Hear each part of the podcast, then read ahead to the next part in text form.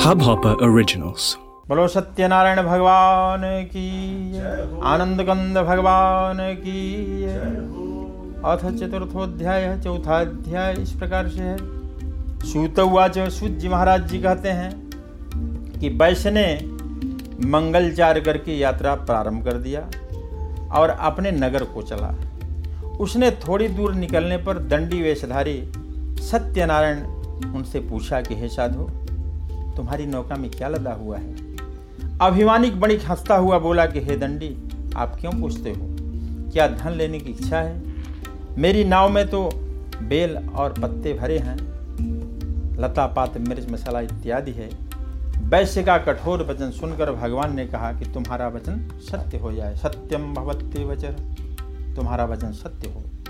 दंडी ऐसा कहकर वहाँ से दूर चले गए। और कुछ दूर जाकर समुद्र के किनारे बैठे।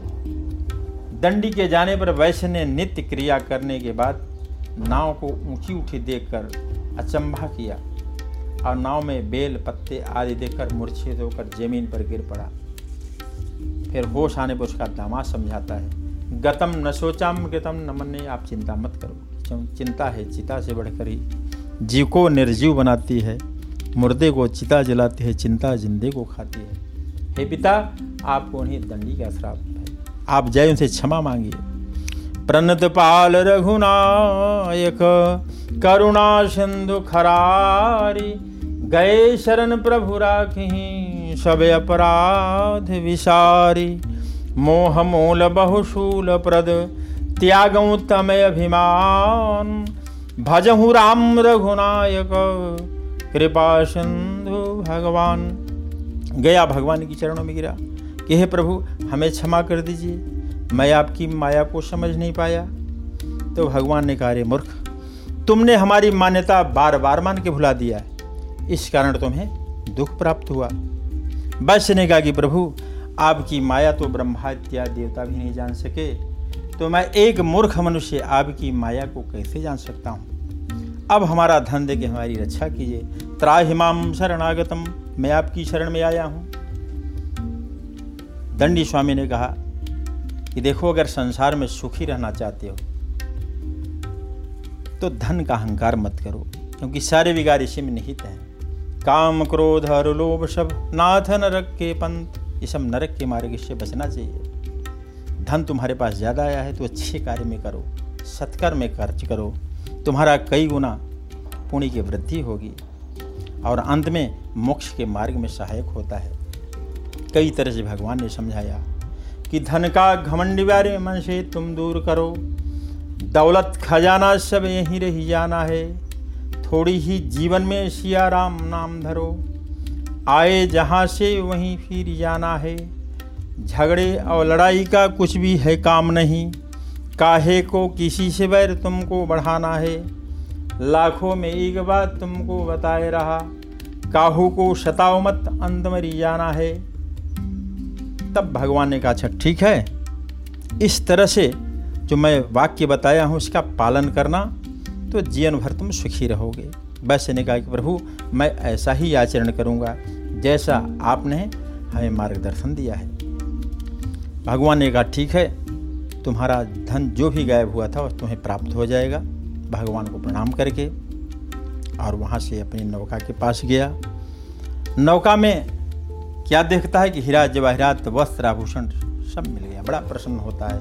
भगवान को पुनः प्रणाम करके अपनी नगरी को प्रस्थान कर देता है। जैसे नगर के समीप पहुँचा तो एक पार्षद दूत को भेजा कि हमारे घर संदेश दे दो कि हम सब बहु साधन लेके आ रहे हैं। उसी समय लीलावती कलावती भगवान की कथा श्रवण कर रही थे। यह जब शुभ समाचार उन्हें प्राप्त हुआ तो बड़ी प्रसन्नता होती है कि भगवान की बहुत बड़ी कृपा हुई। भगवान ने हमारे मनोरथ को पूर्ण कर दिया। लीलावती ने कहा पुत्री कलावती, तुम भगवान की पूजा करके जल्दी आ जाना। मैं जा रही हूँ पददेव के दर्शन करने के लिए। और इधर क्या होता है कि कलावती कन्या भगवान की कथा बहुत जल्दी में समाप्त किया। प्रसाद छोड़ करके, प्रसाद का परित्याग करके, अपने पद के दर्शन के लिए चली जाती है। तब भगवान ने क्या किया? उसके पति को नाव के सहित अलक्षित कर दिया। सभी लोग रोने लगे, भयभीत होने लगे।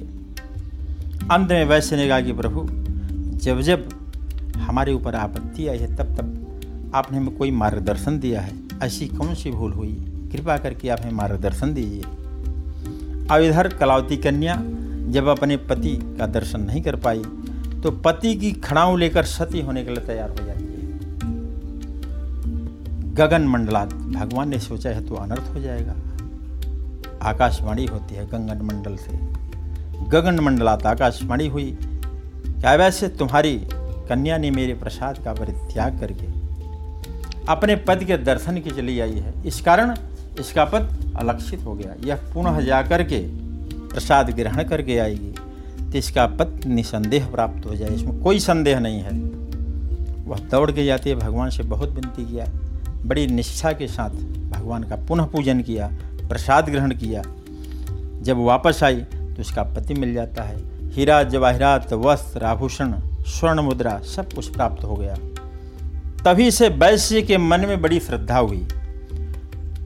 वैश्य हर पूर्णमासी संक्रांति के समय भगवान की कथा को श्रवण करता रहा।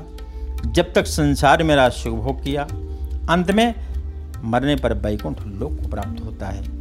इस स्कंदे रेवाखंडे सत्यनारायण व्रत कथायाम अथ चतुर्थोध्याय, चौथाध्याय संपन्न हुआ। इस हब हॉपर ओरिजिनल को सुनने के लिए आपका शुक्रिया।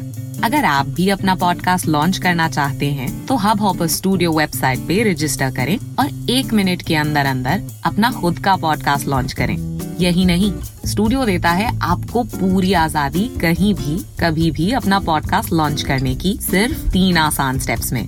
तो साथ में अपना पॉडकास्ट शुरू करने के लिए तैयार just hop on hub hopper simply content